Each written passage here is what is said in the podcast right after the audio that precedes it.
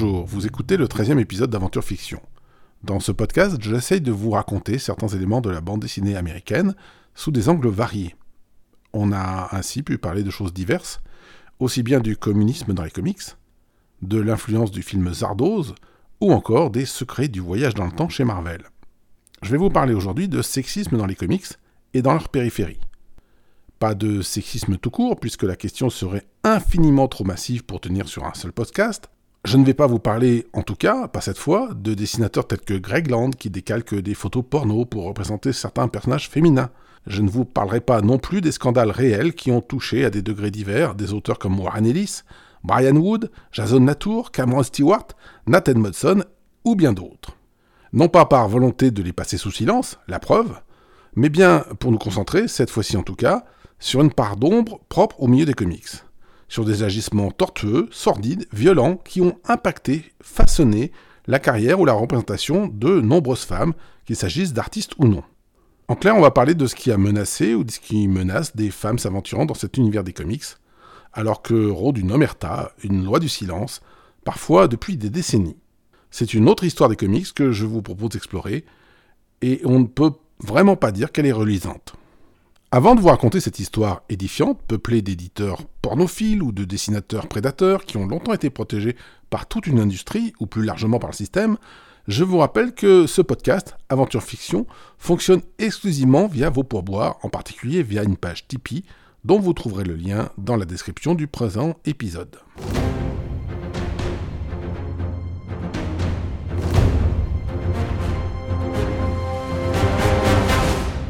Fin deux mille dix-sept, Stan Lee, figure emblématique de Marvel, était toujours de ce monde quand éclata un scandale relativement contenu.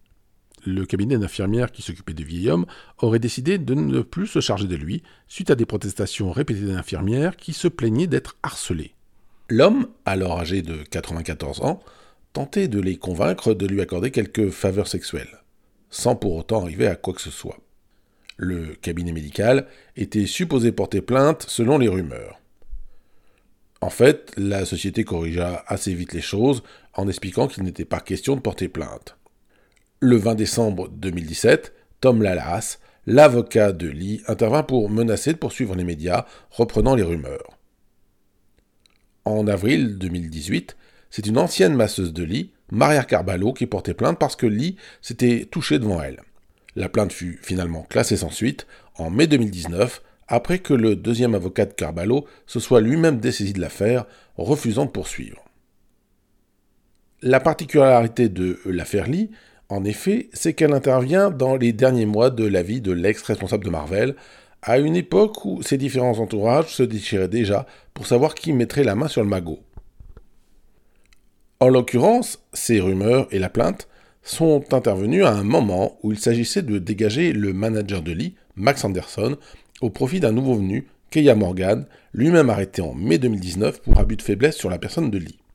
Il est tout à fait possible que, sur les derniers mois de sa vie, Stan Lee soit passé en mode pervers pépère et ait tenté d'obtenir quelques faveurs sexuelles. Mais possible ne veut pas dire probable ou avéré. Il est tout aussi possible ou pas que l'affaire ait été montée de toutes pièces pour écarter Anderson, ce qui expliquerait que les avocats de Carballo se soient décidés de l'affaire quelques jours avant que Keya Morgan soit arrêtée pour abus de faiblesse. L'entourage de Stan Lee étant vers la fin de sa vie un tel panier de crabes, tout est possible, même la version la plus sordide. À l'époque, certains médias américains tentèrent de faire monter la sauce. Avec Stan Lee, peut-être qu'on tenait un Harvey Weinstein des comics.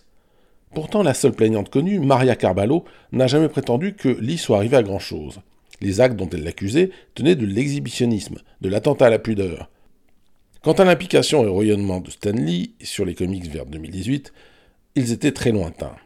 Considérons que Stan Lee était coupable de ce dont il était accusé vers deux mille dix-huit. Ce scandale en lui-même concernerait assez peu l'industrie des comics et son fonctionnement interne. Ne voyez pas là une tentative de dédouaner Stan Lee ou les comics de quoi que ce soit. Mais cette affaire, qu'elle soit avérée ou pas, est un véritable trompe-l'œil, en raison de la notoriété de son protagoniste. Trompe-l'œil parce que, suivant comment on se place, il y a ces dernières décennies plusieurs Weinstein des comics, et encore en se limitant aux affaires connues, occupant parfois des postes clés. D'abord d'un point de vue historique. L'apparition des comic books est étroitement liée au milieu de l'illustration érotique ou pornographique. Comme expliqué dans le cinquième épisode d'Aventure Fiction, celui qui concernait les droits des créateurs de comics, un bon nombre d'éditeurs de comics sont d'abord passés, dans les années mille neuf cent vingt ou mille neuf cent trente, par la diffusion de revues qu'on qualifiait poliment de magazines de sueur masculine. Et on vous laisse imaginer comment ces messieurs se mettaient en sueur en lisant les titres incriminés. Les illustrations représentaient le plus souvent des héroïnes maltraitées, leurs vêtements déchirés. De nos jours, on trouverait sans doute les dessins en question ringards, et finalement assez prudes. Mais au moment de leur parution, ils étaient considérés comme très osés. Par exemple, Harry Donenfeld, futur éditeur de comics, fut d'abord en mille neuf cent trente-trois à la tête d'une maison d'édition nommée Super Magazines, dont la plupart des titres contenaient le mot « spicy » ou en bon français « épicé ».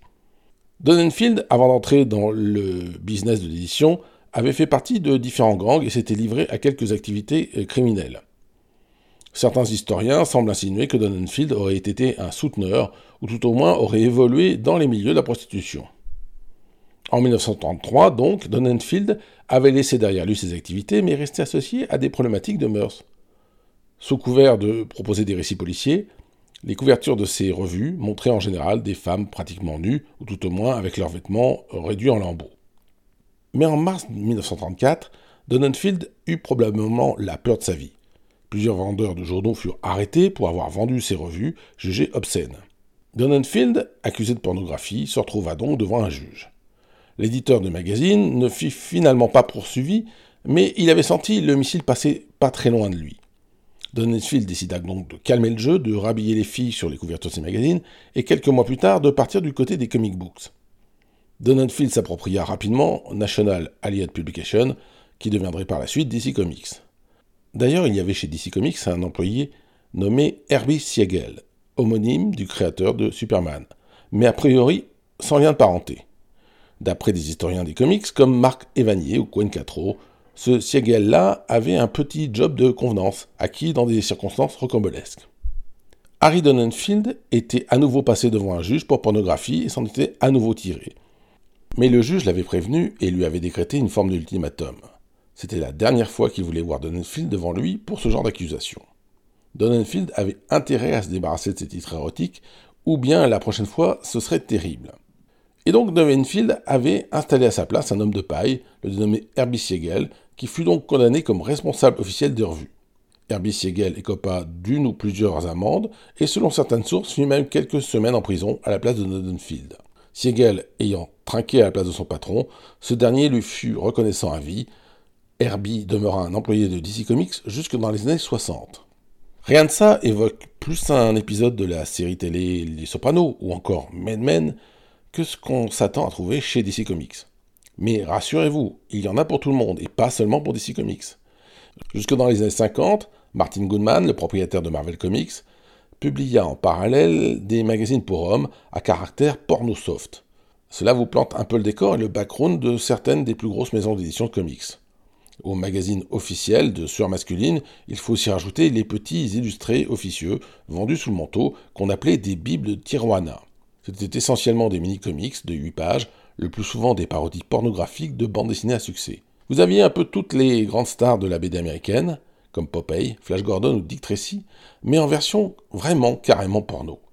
Un peu plus tard, Batman et d'autres super-héros ont fait l'objet de bibles de Tijuana similaires. On les appelait ainsi parce que Tijuana, ville mexicaine située en bordure de la Californie, était considérée dans la conscience collective comme le lieu de débauche ultime. C'est un peu comme si ces B D avaient été qualifiées de bibles du porno. On peut considérer que les bibles de Tijuana, vendues clandestinement sur un circuit parallèle, sont un peu les ancêtres du réseau de vente de bandes dessinées underground. Bien sûr, il ne s'agit pas de jouer rétroactivement les puritains. Qu'on parle des revues de Donenfeld, de Goodman ou des bibles de Tijuana, elles étaient vendues seulement à des adultes amateurs de ce genre de titres.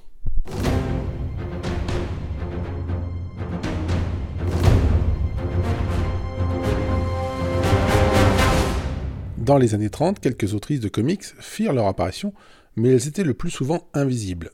Invisibles comme d'ailleurs tous les noms qui dépassaient, qui ne laissaient pas entendre que les comics en question étaient créés par le cliché du mâle blanc, anglo-saxon et protestant.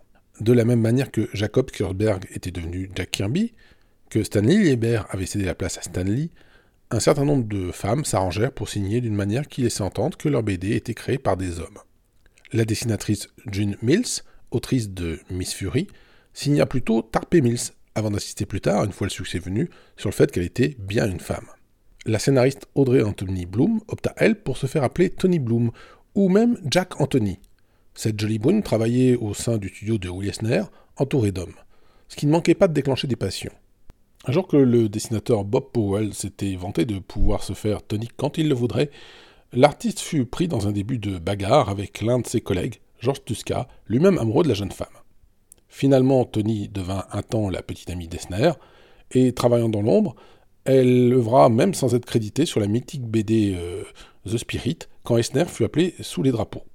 Épousant un autre dessinateur du studio, elle cessa ensuite de travailler pour s'occuper de leurs enfants. Et globalement, on peut distinguer ainsi une sorte de premier âge pour les femmes dans les comics, avec une période qui englobe les années trente ou quarante, et où exister de matière visible était certes difficile, mais pas impossible. Et puis une partie des autrices en âge de se marier a disparu des comics pour rester à la maison, selon les habitudes de l'époque. Vers la fin de la guerre, avec le retour des hommes reprenant leur travail, c'est comme les autrices avaient été mises sur le côté et avaient perdu leur légitimité. Et bien sûr, on citera quelques noms comme Ramona Fradon ou Marie Séverine, mais le nombre d'autrices pendant et après la guerre est sans commune mesure. Pour autant, au moins en apparence, elles semblaient avoir quelques alliés masculins. En dix-neuf cent trente-sept, le scénariste et dessinateur Al Capp crée dans le strip de presse Li'l Abner le personnage de Sadie Hawkins. Li'l Abner, le héros de la série, est un garçon de la campagne, beau et baraqué, mais pas très malin, qui langue sur les jolies filles du village fictif de Dogpatch. À l'opposé, Sadie Hawkins est un peu le laidron du village, elle ne trouve pas à se marier, et elle a des vues sur Li'l Abner. Si bien qu'un jour de dix-neuf cent trente-sept, on décide d'instaurer le Sadie Hawkins Day, c'est-à-dire une course à pied, pendant laquelle les femmes célibataires ont le droit de courir après les hommes célibataires de Dogpatch, sachant que l'homme qui se fait rattraper devra se marier avec celle qui le poursuivait. Dans le contexte de cette bande dessinée, il s'agit bien entendu d'injecter une dose tragicomique de suspense. Li'l Abner n'a évidemment pas envie de se faire attraper par Sadie, car si cela arrivait, il serait obligé de se marier à une femme qu'il n'aime pas. Pour Al Capp, le créateur de la série, il s'agit d'un gag qu'il compte utiliser une seule fois. Oui, mais voilà, il est dépassé par le succès de l'épisode. Le public adore ce renversement de situation et veut voir d'autres aventures où Li'l Abner va devoir redoubler d'inventivité pour échapper à Sadie. Al Capp, qui n'avait pas du tout prévu ça, va décider que l'événement sera annuel dans sa bande dessinée. Si vous êtes fan de comics, de super-héros, vous avez peut-être connu des événements annuels tels que les rencontres entre la Justice League et la Justice Society, ou tout simplement les crossovers cycliques tels que les guerres secrètes ou les crises. Et bien passé dix-neuf cent trente-sept, le Sadie Hawkins Day devient un événement d'une importance comparable à l'intérieur de l'univers de Li'l Abner. Et Al Capp va répéter l'opération chaque année pendant près de quatre décennies. Sadie devient une sorte de Will le Coyote qui veut attraper Abner, tandis que ce dernier est une sorte de Roadrunner voulant lui échapper. Et Sadie n'est pas la seule femme à avoir des vues sur Abner. Il y a par exemple la sculpturale Désimée qui finira par l'épouser des années plus tard. Et puis il y a aussi Moonbeam McSwine, qu'on peut traduire par Claire de Lune McCochonne, la vagabonde des environs, une femme encore plus sexy que Désimée. Mais Moonbeam, avec ses vêtements déchirés, sa peau sale et sa façon de fumer la pipe, est essentiellement une femme de mauvaise vie. Sexy, certes, mais le genre de femme avec qui Abner ne peut pas vraiment se marier. D'ailleurs, Moonbeam, la femme sale, vit entourée de cochons et est qualifiée de principal problème sanitaire du village de Dogpatch. On a également Volgal, une femme sauvage qui vit dans les bois non loin de Dogpatch et qui a été élevée par une meute de loups et qui se conduit avec une certaine animalité.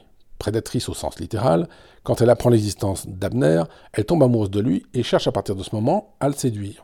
Mais pour en revenir au Sadie Hawkins Day, le ressort de ces épisodes, c'est que n'importe quelle femme de Dogpatch pourrait attraper Li'l Abner et que le destin du héros pourrait basculer. Mais c'est encore plus profond que ça. Une partie du public se fixe sur le fait que la femme, quand bien même elle est présentée sous un jour caricatural, négatif, renverse la vapeur et décide de qui elle veut épouser à défaut d'arriver à mettre le grappin sur le héros. Li'l Abner est un strip très populaire. La jeunesse du moment se passionne non seulement pour les gags, mais aussi pour les amourettes et les mésaventures sentimentales du héros. Le Sadie Hawkins Day ne passe pas inaperçu, loin s'en faut. Pour l'époque, le concept est jugé extrêmement novateur. Il faut savoir qu'en ce temps-là, où il est officiellement mal vu qu'un garçon et une fille se fréquentent réellement en l'absence de fiançailles, le cursus est tout tracé dans l'Amérique profonde. Un garçon invite une jeune femme, quelquefois, puis les choses s'enchaînent. Les sorties mènent donc aux fiançailles, puis au mariage. S'il est certain qu'il y a des exceptions, les filles de l'époque ne peuvent généralement pas faire les travaux d'approche. Elles ont culturellement le droit de dire oui ou non à un prétendant, mais pas vraiment de choisir activement ce prétendant. Du coup, l'idée des journées Addie Hawkins enflamme l'imagination des étudiantes et étudiantes ces années-là, et elles deviennent rapidement une réalité. En dix-neuf cent trente-neuf, deux ans après l'apparition de l'épisode, les vraies journées ou soirées Sadie Hawkins se comptent par centaines dans les lycées et campus américains. Rapidement, elles deviennent une tradition intégrale du calendrier scolaire de l'époque, comme le bizutage ou la soirée de fin d'année.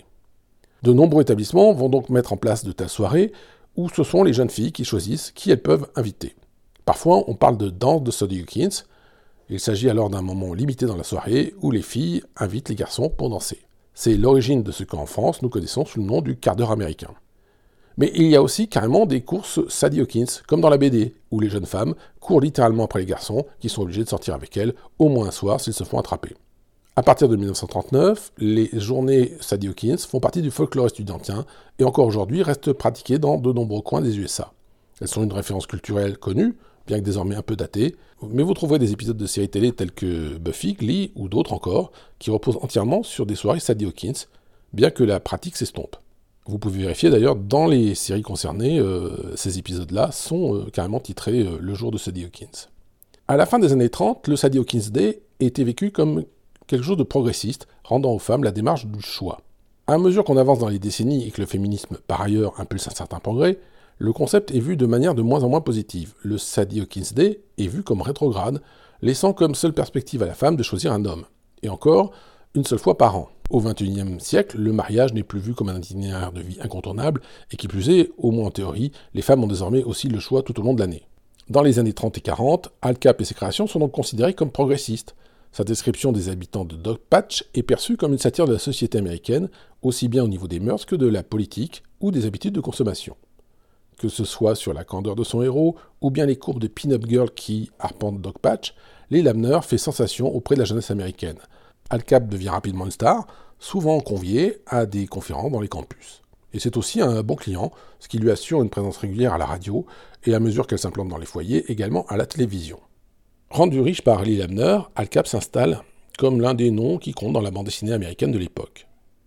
En dix-neuf cent quarante-six, constatant qu'il n'y a pas d'organisation professionnelle ou au moins de club réunissant les professionnels de la bande dessinée, une vingtaine d'auteurs se réunissent pour former la National Cartoonist Society, soit la N C S. Et l'organisation recrute beaucoup plus de membres dans le courant de l'année. Rapidement, on y trouve des dessinateurs de presse, des dessinateurs de strip, mais aussi des artistes de comics tels que Joe Shuster, le co-créateur de Superman, et Bob Kane, le co-créateur de Batman. Al Capp fait partie d'une deuxième vague de membres, mais son talent ne tarde pas à être reconnu par ses pairs. En dix-neuf cent quarante-sept, il est décrété dessinateur de l'année par des membres de cette association. Mais il y a un problème, un gros problème. La N C S avait été formée à l'ancienne, suivant les règles des anciens clubs masculins. Son règlement n'autorisait pas que les femmes en soient membres, stipulant même d'accepter que les artistes mâles. C'était écrit en toutes lettres. Alors bien sûr, il faut remettre dans le contexte d'une époque où la mixité ne coulait pas de source. Dans la plupart des écoles américaines, les garçons et les filles n'étaient pas dans les mêmes classes. Dans beaucoup d'organisations professionnelles, on ne mélangeait pas les sexes de peur que cela fasse des histoires, comme on disait. Mais enfin, il n'en reste pas moins que la seule organisation consacrée à la reconnaissance des artistes de la bande dessinée n'acceptait pas les femmes. C'était un peu comme Wonder Woman dans la Justice Society. Il y avait bien une femme, une seule, Marge Devine, deux filles, mais elle n'était pas membre officielle de la N C S. Elle n'était que la secrétaire. Elle se chargeait d'organiser les réunions, de faire suivre les comptes rendus, mais elle n'avait pas voix au chapitre. C'était une femme. Les femmes scénaristes ou les dessinatrices n'avaient pas le droit d'entrer dans l'association. Il y avait même une sorte de double punition, puisque le règlement stipulait que pour entrer dans l'association, un membre devait avoir publié une bande dessinée distinctement signée de son nom. Or, on l'a vu tout à l'heure, ou dans les épisodes précédents, longtemps, euh, les artistes de comics, hommes ou femmes, ont été obligés de travailler sans signer leur travail, ou bien en utilisant des pseudonymes, parfois même des pseudonymes collectifs. Par exemple, Patricia Highsmith, plus connue pour avoir été romancière, a été scénariste de comics pendant des années. Elle a fait une carrière totalement invisible chez Fawcett et Marvel, puisque jamais créditée. Joy Unmell, qui avait écrit plusieurs épisodes de Wonder Woman entre dix-neuf cent quarante-cinq et dix-neuf cent quarante-sept, n'aurait pas pu, si elle l'avait voulu, postuler à la N C S, puisque d'une part elle était une femme, et que d'autre part ses épisodes avaient été publiés sous le nom de son patron, William Moulton Marston. Or, il est bien évident que les artistes les plus vulnérables étaient celles et ceux forcés à l'anonymat par des éditeurs ou d'autres artistes les forçant à travailler sans reconnaissance. La plupart des artistes les plus bankable de la N C S, qu'on parle de Bob Kane ou d'Al Capp, utilisaient des assistants qui faisaient le travail à leur place. Cette clause qui exigeait qu'un artiste signe son nom était un mauvais tour, joué aux dessinateurs travaillant secrètement pour ces grands noms. Or, s'il y avait bien des personnes qui avaient besoin de la visibilité d'une telle association, c'étaient les créatrices de bandes dessinées. Cependant, toutes les femmes n'étaient pas aussi invisibles, et en particulier du côté des strips de presse. En dix-neuf cent quarante-neuf, la dessinatrice Hilda Terry signa une lettre au vitriol, se moquant de la National Cartoonist Society et du fait qu'elle ne pouvait pas en faire partie, demandant ouvertement s'il allait falloir créer une autre association destinée aux femmes. Apprenant que la N C S refusait d'intégrer l'autrice, Al Capp piqua une grosse colère, démissionna brièvement de l'organisation, puis se lança dans un grand discours expliquant pourquoi il était absolument nécessaire d'intégrer les femmes créatrices de bandes dessinées. Au terme de plusieurs mois de négociations, la N C S allait céder à cette pression et finalement intégrer pour la première fois, en dix-neuf cent cinquante, des femmes, parmi lesquelles la fameuse Hilda Terry. Malgré cette ouverture de la N C S, il faudrait attendre des décennies avant qu'une femme soit récompensée par le prix annuel de l'association, le même que celui qu'Al Capp avait reçu dès dix-neuf cent quarante-sept. Et on peut faire un penchement en France avec le peu de femmes récompensées par le Festival d'Angoulême. Dans le cas de la N C S, la chose fut encore poussée un peu plus loin puisque dans cette association, toujours majoritairement fréquentée par des hommes, on décida de récompenser aussi la personnalité sportive de l'année. Si bien que dans les années soixante-dix, plusieurs dessinatrices allaient se plaindre. Un boxeur qui n'avait jamais fait de bande dessinée de sa vie avait donc plus de chances d'avoir un prix de la N C S qu'une créatrice de comics. Fin dix-neuf cent cinquante-deux, Al Capp enfonça le clou en prenant fait et cause pour les femmes dans une sorte de lettre ouverte publiée dans le très sérieux magazine Real. Dans un texte titré « Le vrai pouvoir en Amérique », Al Capp explique que malgré ce que les hommes pourraient en penser, le vrai pouvoir en Amérique revient aux épouses ou aux petites amies, aux grandes femmes qui se tiennent derrière ces crétins d'hommes. Et entre les retombées de la journée Sadie Hawkins, son implication pour faire entrer les femmes dans la N C S, ou encore ce texte prenant le parti de toutes les femmes en Amérique, Al Capp semble avoir le profil d'un féministe convaincu. Seulement voilà, c'est du vent. Dans sa vie privée, celui qui a fait entrer les femmes à la N C S est en fait un porc, un misanthrope marqué par le fait qu'il a perdu une jambe dans son enfance, et c'est un véritable prédateur sexuel. Dans les années cinquante, il est pratiquement au zénith de sa carrière. On monte des comédies musicales basées sur sa B D, et puis en dix-neuf cent cinquantaneuf, il y aura même un film sur Li'l Abner. Mais Al Capp profite des castings de ses projets pour faire son marché. Il tente d'agresser différentes jeunes actrices qui feront carrière par la suite, comme Goldie Hawn ou euh, Grace Kelly, future princesse de Monaco. Seulement à l'époque, ces affaires sont totalement étouffées. On n'embête pas quelqu'un de célèbre, d'important comme Al Capp. D'autant plus qu'il a une image de progressiste, de bon vivant féministe, et que chaque victime n'a pas conscience de faire partie d'une longue liste. En toute impunité, Al Capp continue et cherche même à instaurer une sorte de droit de cuissage sur les femmes qui l'emploient. Et s'il y a un émule d'Harvey Weinstein dans la bande dessinée américaine, Al Capp coche toutes les cases. En dix-neuf cent soixante-sept, la jeune Jean Kilbourne, vingt-quatre ans, est recrutée comme possible assistante d'Al Capp. Très vite, le patron lui fait savoir qu'il a envie d'elle et que si elle veut garder sa place, il lui faudra passer à la casserole. Kilbourne refuse et l'entourage de Capp intervient alors, expliquant à Jean que ce ne serait jamais qu'un mauvais moment à passer, qu'il y tient, que c'est pour lui faire plaisir, que c'est une question de principe et qu'une fois qu'il aura couché avec elle, il ne s'intéressera plus à elle. Cela, soi-disant, s'est toujours passé comme ça pour les autres. Dégoûtée, Jill Kilbourne refuse. Elle n'aura pas la place, mais n'échappera pas à quelques baisers forcés et mains baladeuses. Le portrait du progressiste de la N C S en prend un coup, mais ce n'est pas tout. À l'apogée de sa célébrité, Al Capp donne beaucoup de conférences dans les campus. En dix-neuf cent soixante-huit, Capp est invité quelques jours dans une université d'Alabama. Il croise une jeune étudiante à qui il refait exactement le même coup qu'avec Kilbourne. Il lui propose un travail contre le fait de coucher avec lui. La jeune fille refuse et tente de s'enfuir après que Capp ait tenté de la violer. Elle est obligée de s'enfermer dans la salle de bain en attendant d'être secourue. En pleine crise de nerfs, elle est prise en charge par l'infirmerie du campus. Alors c'est déjà horrible en soi, mais cela n'inquiète pas Capp qui, le même jour, retente la même chose avec une deuxième étudiante qui se retrouve elle aussi coincée avec lui. Celle-ci menace de crier à l'aide par la fenêtre et d'attirer du monde. Effrayé, il la laisse partir. Et ainsi de suite. En l'espace de quelques heures, ce sont quatre étudiantes que le dessinateur de Li'l Abner va tenter de violer. Apprenant ces événements au petit matin, l'administration de l'université décide de déclarer Al Capp persona non grata dans le campus. Il est obligé de partir plus tôt que prévu. Comme Capp n'est pas arrivé à ses fins, et, et qu'on ne sait guère à l'époque gérer ce genre de choses, l'affaire est étouffée. Mais elle circule au rang de rumeur. En dix-neuf cent soixante et onze, un journaliste, Jack Anderson, s'y intéresse. Pourquoi donc Al Capp a-t-il quitté de façon précipitée l'université ? et, et quand il découvre la vérité, il est furieux et décide d'écrire un article incendiaire exposant la dangerosité d'Al Capp. Mais un grand nombre de journaux du pays refusent de le publier. Monsieur Capp est célèbre, il ne faudrait pas l'embêter avec ça. Puis après tout, une partie des journaux concernés publie les aventures de Li'l Abner, De quoi aurait-il l'air ? Mais Anderson s'entête. Il arrive finalement à vendre son article au New York Post. Et on peut tout à fait faire le parallèle avec l'article de Ronan Farrow qui a révélé les agissements de Weinstein ces dernières années. En dix-neuf cent soixante et onze, Al Capp tente d'étouffer la chose comme il le peut.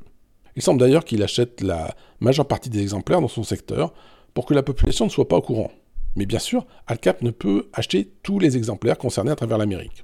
Dans différentes universités à travers le pays, plusieurs étudiantes qui ont été elles aussi victimes d'Al Capp réalisent alors qu'elles ne sont pas les seules. Les témoignages se multiplient. Une jeune femme du Wisconsin qui n'arrivait pas à porter plainte car on disait qu'elle n'avait pas de preuve du viol qu'elle avait subi devient soudainement crédible. Al Capp est poursuivi dans la justice quelques semaines plus tard, mais il conserve des amis au placé. On transige, on négocie. Finalement, au lieu qu'on parle de viol, Al Capp est seulement accusé, ouvrez les guillemets, d'attentat à la pudeur et de sodomie, fermez les guillemets.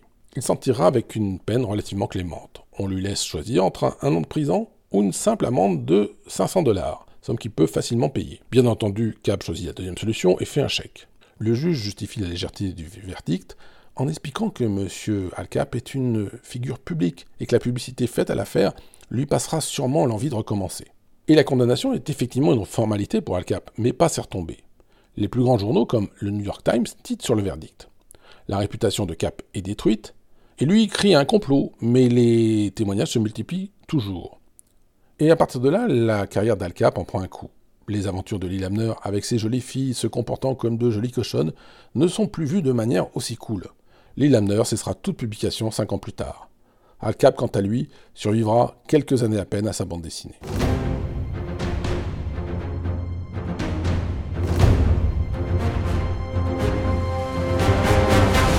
Ce récit est édifiant, dégoûtant, mais il concerne essentiellement un auteur de strip. Pas à proprement parler, un artiste de comic book au sens où on l'entend aujourd'hui. Et si vous êtes fan de comics mainstream ou de récits de super-héros, vous poussez peut-être en ce moment un soupir de soulagement en vous disant que « ouf, c'est Al Capp, ce sont des strips » et qu'en fin de compte, les univers de D C ou de Marvel ont échappé à cela. Détrompez-vous. Je vous parlais tout à l'heure du propriétaire de D C Comics et de son employé à vie, Herbie Siegel, parce que celui-ci avait été condamné à sa place. Mais ce n'est pas la seule figure à la main-man qu'on trouve dans ce milieu. Prenez l'encreur Vince Coletta, souvent associé à Jack Kirby, par exemple sur Thor chez Marvel, ou sur des séries liées au quatrième monde chez D C Comics. Eh bien, Coletta ne s'encombrait pas de détails. Quand il repassait sur des traits d'artistes comme Kirby, l'encreur virait, euh, par flemme, des personnages entiers, des bouts de foule, de décors, qui apparaissaient sur les crayonnés, mais que lui, bâclant le travail, ne gardait pas dans la version finale. Cela allait plus vite. Je réalise que Coletta a sans doute quelques fans parmi vous qui l'associent à des épisodes mythiques de D C ou de Marvel. Il n'en reste pas moins qu'il sabrait le travail. Mais c'est pratiquement du détail par rapport aux activités de Coletta dans le privé. Bon, rassurez-vous, au demeurant, Coletta n'avait absolument rien d'un West End des comics. Il n'y a pas de plainte connue le concernant. C'est plus un personnage à la Herbie Siegel, c'est-à-dire une figure qui existe en périphérie de toute cette toxicité. Vince Coletta était issu d'une famille mafieuse venue de Sicile et aimait à raconter à ses collègues qu'il connaissait encore du monde haut placé dans la pègre américaine. Façon polie de dire « ne me cherchez pas » ou bien. Cela pouvait être de la bravade, de la vantardise ou un petit coup de mythomanie, mais il n'en est rien. Un jour que Vince Coletta et Stan Lee mangeaient ensemble dans un restaurant, l'encreur se précipita par exemple pour saluer le célèbre gangster Frank Costello. Mais plus que la pègre, Coletta aimait surtout l'érotisme et une certaine définition du sexy. Avant de travailler pour Marvel, il avait œuvré pour le propriétaire d'une maison d'édition concurrente de Marvel, Charlton. Coletta avait été un photographe de charme, fournissant la maison mère de Charlton pour des couvertures de romans de gare, et essentiellement le même genre de magazine pour hommes que ce que Martin Goodman vendait par ailleurs. Mais surtout, Coletta, vers dix-neuf cent soixante-deux, s'était endetté pour occuper une somptueuse maison, une villa située à Saddle River, qui lui servait également d'atelier photo. Selon sa famille, dans la biographie The Teen Black Line, cette villa et son train de vie auraient été une des raisons pour lesquelles l'encreur torchait le boulot. Il lui fallait faire un maximum de pages dans le mois pour continuer à mener cette vie.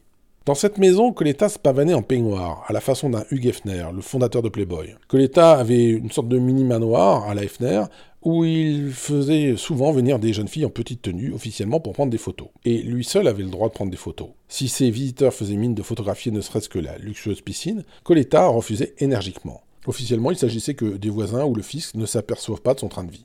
Et puis forcément, euh, dans cette villa de Saddle River, il y avait aussi des collègues des comics qui venaient faire la fête, avec tout ce que cela impliquait.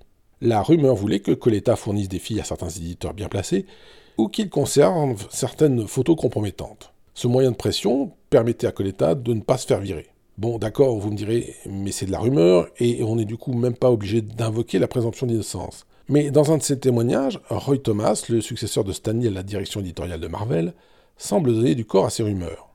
Thomas explique que, passé rendre visite à Coletta dans sa villa de Saddle River, il s'est retrouvé en compagnie de l'encreur, mais aussi d'une de ses modèles, euh, dans une rencontre innocente.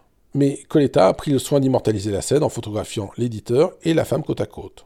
Et Thomas, à son retour chez lui, se dépêcha de raconter la chose à son épouse, de peur, précise-t-il, que cette photo refasse surface et laisse entendre des choses qui ne s'étaient pas produites. Or, comment l'épouse de Thomas aurait-elle pu tomber sur une photo qui dormait dans l'atelier de Vince Coletta si ce dernier n'avait pas l'habitude de les faire circuler de façon dérangeante? Même si le personnage du photographe se servant de son atelier pour draguer évoque un peu une sorte de cousin de François Damiens dans le film d'Akenek, il n'est pas du tout, au demeurant, Euh, question euh, d'une affaire de prédation sexuelle semblable à ce qu'on a vu avec Al Capp.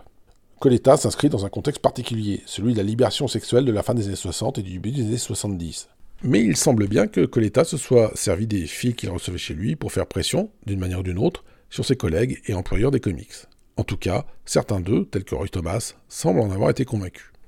Je vous parlais tout à l'heure de Stan Lee et des rumeurs qui ont couru autour de lui à, sur la fin de sa vie. Bien entendu, si Lee s'était rendu coupable d'agissements similaires alors qu'il était le responsable éditorial de Marvel, on atteindrait un tout autre niveau. Mais Flo Stenberg, la secrétaire de Lee dans les années soixante, a toujours expliqué que l'éditeur s'était comporté avec elle comme un véritable gentleman.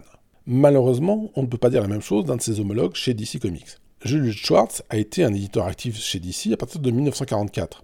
Il a supervisé de nombreux épisodes devenus mythiques, comme la création de Barry Allen, le Flash des années soixante.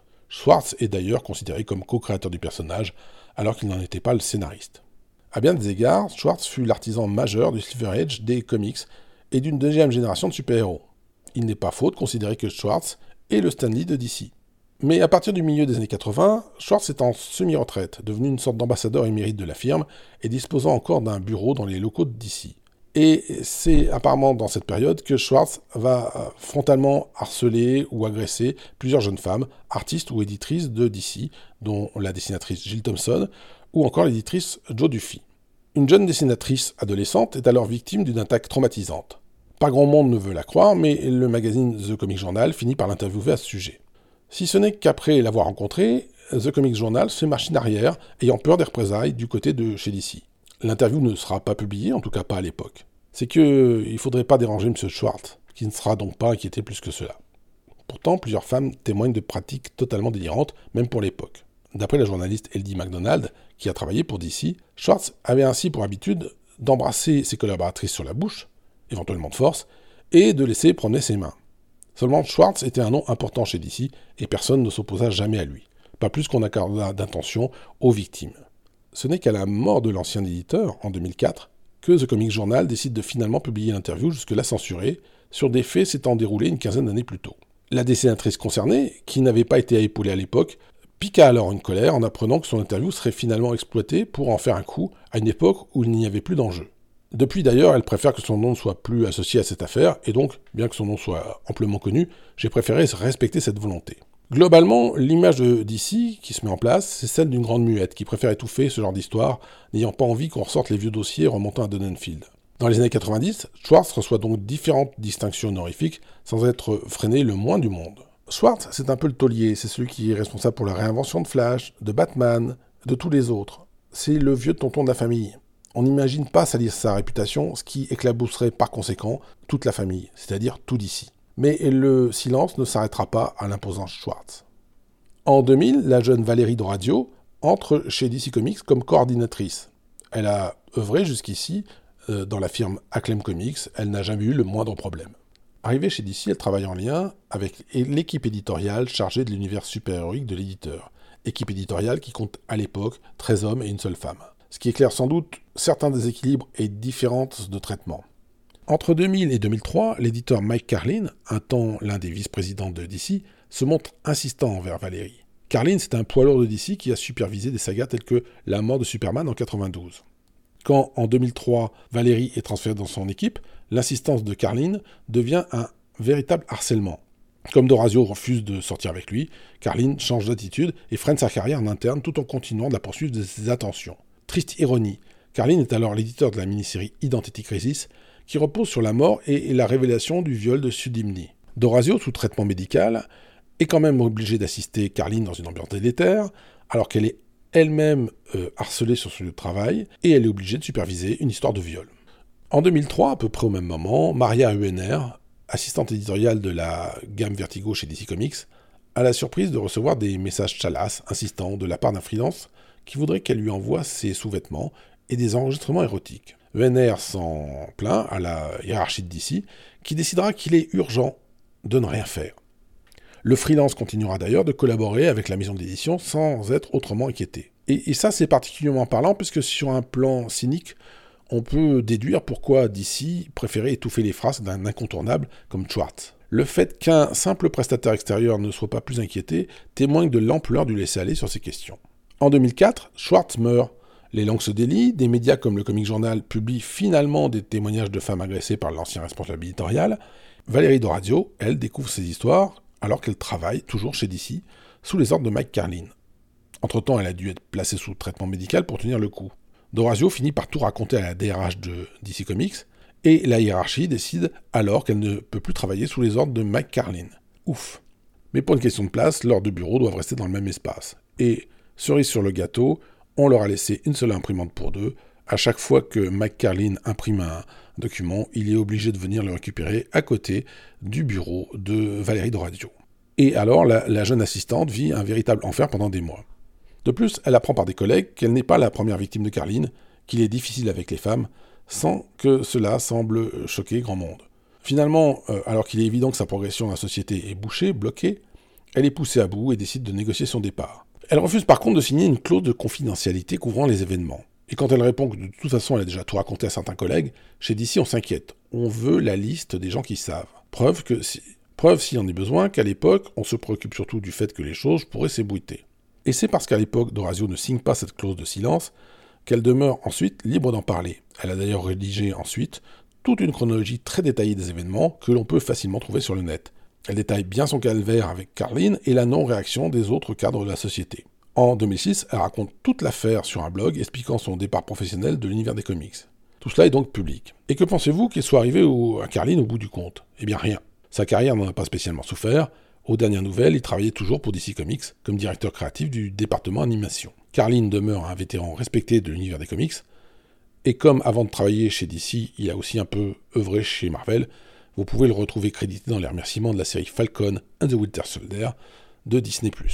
Alors là, normalement, cela fait sans doute quelques dizaines de minutes qu'on a quelqu'un en mode ouin-ouin qui s'est exclamé qu'il faut respecter la présomption d'innocence. Et c'est vrai dans certains cas. Par exemple, pour Al Capp, on ne peut pas parler de présomption d'innocence puisqu'il a été jugé coupable. Pour Julius Schwartz, ces événements ont été connus publiquement seulement après sa mort, quand il ne risquait plus d'être poursuivi. Mais enfin, le nombre de ses victimes et les concordances de témoignages laissent peu de place au doute. Puis il faut prendre en compte la différence des procédures américaines et françaises. Ces dernières décennies, beaucoup d'affaires ont été négociées hors tribunal, le plus souvent avec des clauses de confidentialité associées. On se souviendra par exemple d'un ancien directeur du F M I qui a échappé à un procès en passant par un tel accord. Aux États-Unis, il y a donc plus de facilité pour éteindre les procédures avant d'en arriver à un verdict innocent ou coupable. Cependant, dans le cas de Carlin, il faut distinguer les choses. Carlin n'est pas un Al Capp, ni même un Julius Schwartz, même si, bien entendu, sa conduite reste peu reluisante. Selon les éléments connus, Carlin n'est jamais passé à l'acte et s'en est tenu à un harcèlement moral pendant plusieurs années de suite.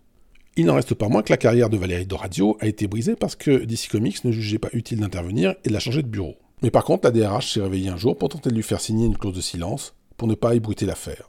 L'important pour D C, c'était pas que cela se passe comme ça dans les couloirs, mais bien que cela ne se sache pas à l'extérieur. D'Orazio parti, les affaires continuent dans les services de D C Comics. Une nouvelle employée, Elizabeth Garland, est coincée un jour par Eddie Berganza, l'éditeur en charge de Superman. Il lui saute dessus et l'embrasse de force. Garland n'est pas la seule victime de Berganza. Courant deux mille dix, une autre éditrice de D C Comics, Janelle Asselin, fait un signalement pour harcèlement sexuel, expliquant n'être qu'une parmi beaucoup d'autres femmes harcelées par Berganza. Et pourtant, ce dernier n'est frappé par aucune mise à pied, ni même une suspension, le temps de vérifier la situation. En décembre deux mille dix, il est même promu au poste d'éditeur exécutif de D C Comics. Suivant une trajectoire à la Valérie D'Orazio, Janelle Asselin démissionne de D C Comics quelques mois plus tard, mais contrairement à Carlin, Berganza passe aux actes. En mars deux mille douze, lors de la convention WonderCon, plusieurs festivaliers l'aperçoivent en train d'essayer de forcer une femme. Cette fois, l'affaire n'est pas limitée au couloir interne de D C. Cela se sait, s'ébruite, et l'événement est repris par différents médias. D C décide d'interdire Berganza de convention, et même quelques semaines plus tard, il est déchu de son grade d'éditeur exécutif pour redevenir l'éditeur en charge des titres Superman. Une punition dorée, car s'occuper de Superman n'est pas le pire des postes au monde, et il va y rester des années. Mais la situation reste alors problématique pour D C. Comment gérer un type qui, de manière compulsive, peut sauter sur une femme si elle lui plaît? Facile, en retirant les femmes du bureau. Dans un post de deux mille quinze, la scénariste Alex de Campi révèle tout simplement que D C a décidé de ne plus employer de femmes dans le service de Berganza, sauf à l'occasion, quelques créatrices freelance qui travaillent à l'extérieur. En gros, à l'époque, si vous êtes une femme, vous n'avez alors aucune chance d'être embauchée pour travailler à l'éditorial de Superman. Jusqu'en deux mille dix-sept, sous l'effet d'une double actualité. deux mille dix-sept, c'est l'année où sort le film Wonder Woman, icône féministe s'il en est. Mais c'est aussi, quelques mois plus tard, l'affaire Weinstein qui éclate et le début du mouvement MeToo. Et alors que les paroles se libèrent, le site BuzzFeed retrouve... Euh, plusieurs autres femmes qui ont été agressées elles aussi à des degrés divers par Berganza. Le onze novembre deux mille dix-sept, le quotidien New York Daily News fait sa une sur quelques prédateurs sexuels considérés comme des émules d'Harvey Weinstein dans d'autres milieux professionnels. Il y a bien sûr Weinstein, mais aussi des gens comme l'acteur Kevin Spacey ou Eddie Berganza. Et il est en couverture. Et la presse s'en donne à cœur joie, se demande comment la maison d'édition de Wonder Woman peut aussi employer cet énergumène. Pour D C, la situation devient intenable, d'autant que la presse ressort de vieux dossiers comme Julius Schwartz. Deux jours après l'apparition de cette une de journal, Berganza est finalement viré sans délai, après des années de protection tacite. Alors c'est fini, avec MeToo et les médias, les masques tombent et les méchants sont virés? Eh bien pas partout.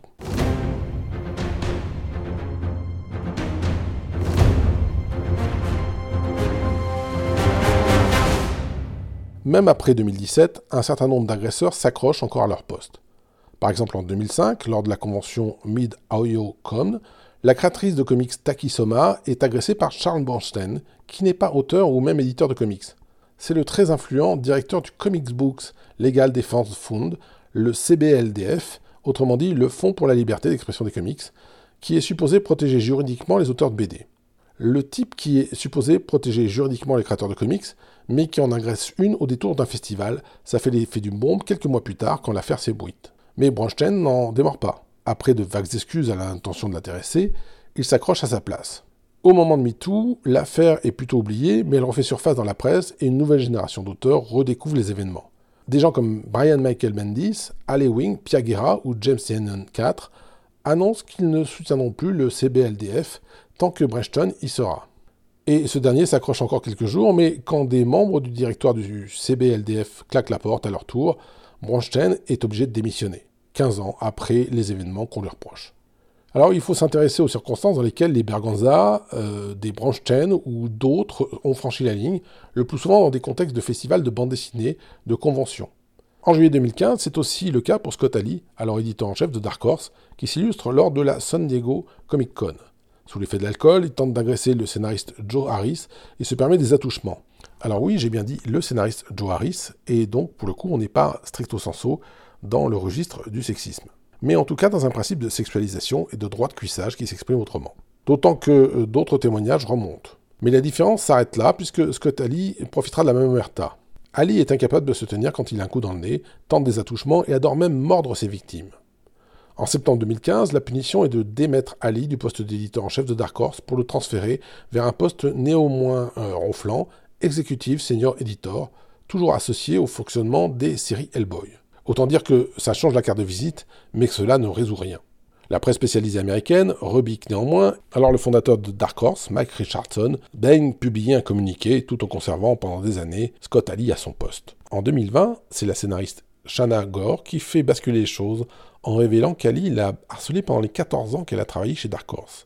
Elle décrit en particulier comment Ali a tenté de la violer à l'arrière d'un minivan en mille neuf cent quatre-vingt-dix-neuf. Alors bien sûr, il y a forcément une bonne âme quelque part en train de se demander pourquoi Shanna Gore n'a pas réagi avant, et puis si des fois, ce ne serait pas elle la vilaine de l'histoire. Mais il faut bien comprendre, et c'est tout le poids de la situation, qu'on parle d'une industrie où les gens sont restés en poste parfois dix ou quinze ans, mais il faut bien comprendre, et, et c'est tout le, le poids de la situation, qu'on parle d'une industrie où les gens sont restés en poste parfois dix ou quinze ans, alors que leur hiérarchie savait, ne faisait rien, et même dans certains cas ne voyait même pas l'utilité de transférer des victimes vers un autre bureau. Et tout ça, c'est sans remonter même à Al Capp et ses cinq cents dollars d'amende.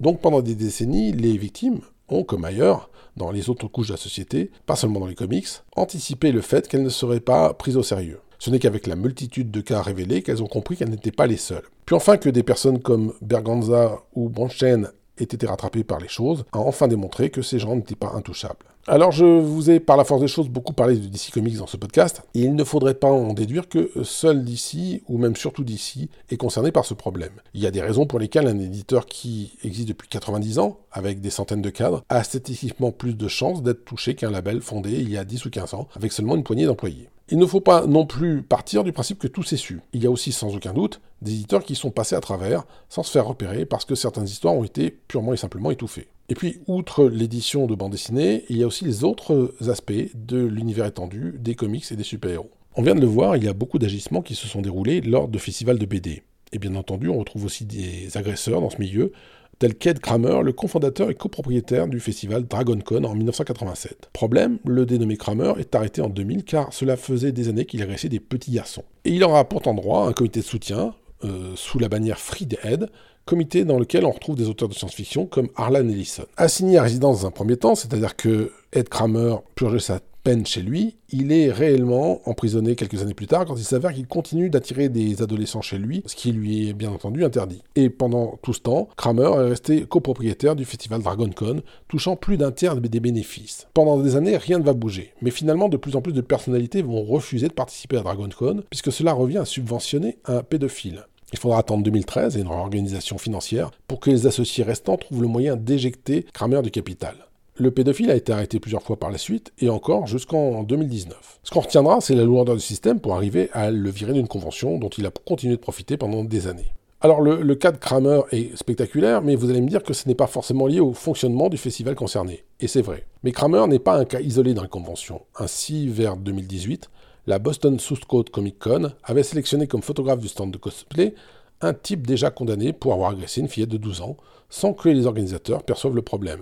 Puis bien sûr, il y a la reine des conventions consacrée aux comics, celle qui fut longtemps le navire amiral, la Comic Con de San Diego. Et là arrive un dossier plus gratiné car il est structurel. Pour la petite histoire, en mars dix-neuf cent soixante-dix se tient la première Comic Con de San Diego dans un relatif désintérêt. Selon les sources, on considère que la première édition de ce rendez-vous attira entre cent ou trois cents personnes tout au plus.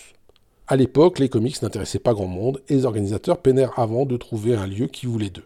Et ce fut finalement le U S Grand Hotel, dans le Gaslamp Quarter, c'est-à-dire à l'époque le quartier de la prostitution à San Diego. À l'hôtel, les festivaliers de cette première édition croisaient dans l'ascenseur des dames qui montent à l'étage par obligation professionnelle. Tout un programme donc. Ensuite, bien entendu, cela implique des relations tarifées entre adultes consentants, on est loin d'une scénariste agressée dans son bureau, ou à l'arrière d'un van. Mais visiblement, cela, au fil des années, a instauré la culture d'une sorte de festival off. Pour beaucoup d'éditeurs, d'auteurs ou même de fans de comics, la San Diego Comic Con, c'est devenu la grande sortie de l'année. Le moment où tout le monde quitte son bureau, son atelier, pour s'éclater. Et en prime, vous vous souvenez peut-être qu'en introduction, je vous ai parlé des Bibles de Tijuana, du nom de cette ville du Mexique, considérée comme un lupanar géant dans l'imagerie populaire. Eh bien, figurez-vous, vous allez voir, le monde est petit, que San Diego et Tijuana ne sont éloignés que de vingt-cinq kilomètres environ.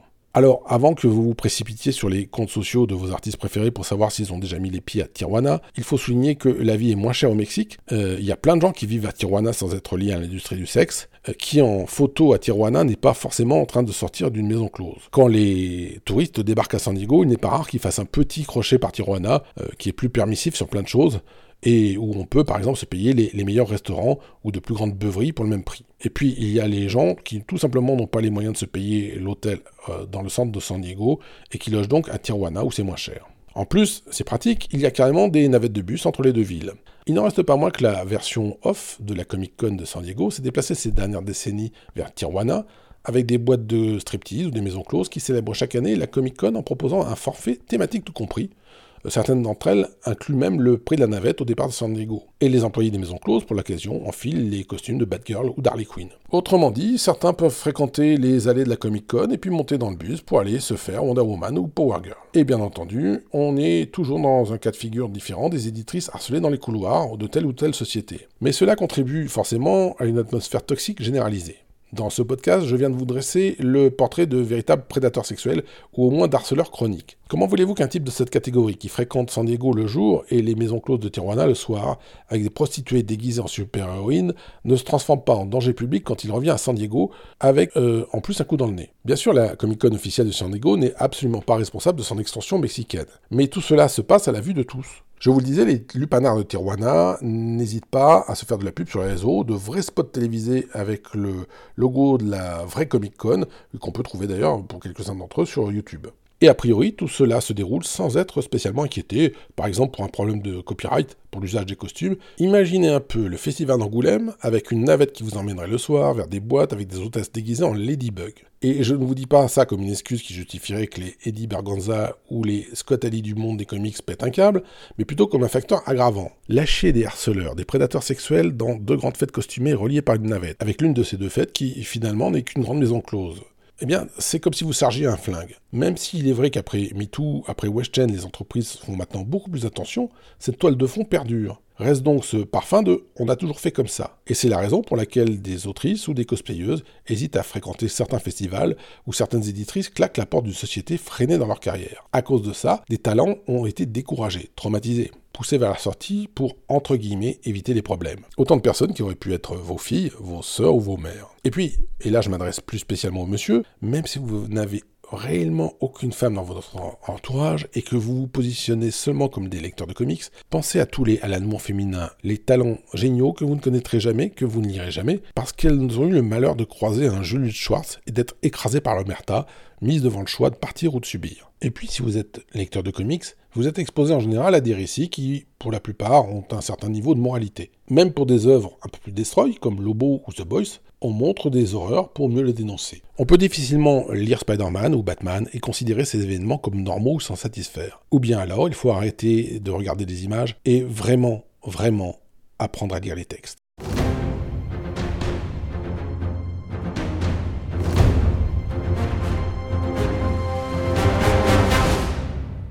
Et donc maintenant, après un podcast qui décrit des choses quand même assez lourdes, comment enchaîner? Eh bien, je vous dirais d'abord qu'il m'a paru nécessaire, incontournable, de parler de ça. Parce que, euh, comme le podcast sur les droits d'auteur, c'est un autre pan de l'histoire des comics qu'on regarde rarement dans sa globalité. Et, et bien sûr, tout cela n'est pas limité au cas discuté ici, il y en a d'autres dans les comics et hors des comics. La moindre des choses, c'est d'en être conscient. Et si vous êtes tombé sur cet épisode un peu particulier pour votre première visite du podcast, vous risquez peut-être de vous demander ce qui se passe et de quoi sont faits les autres épisodes. Essayez-les, vous verrez, ils sont tous différents. Avant de vous quitter, que vous soyez nouveau ou habitué, je vous rappelle qu'Aventure Fiction vit grâce à vos pourboires, que plus vous participez et que plus cela me dégage du temps pour d'autres enquêtes. Toutes les informations nécessaires sont disponibles dans la description de cet épisode, le petit texte que vous trouvez qui accompagne le podcast. Comme d'habitude, il y a une image d'illustration qui accompagne ce podcast, et j'ai choisi cette fois-ci euh, le personnage de Moonbeam McSwine, c'est-à-dire la, la Miss euh, McCochon dont je vous parlais tout à l'heure, qui est donc une création de Al Capp, et je trouvais que ça s'imposait vu le contexte.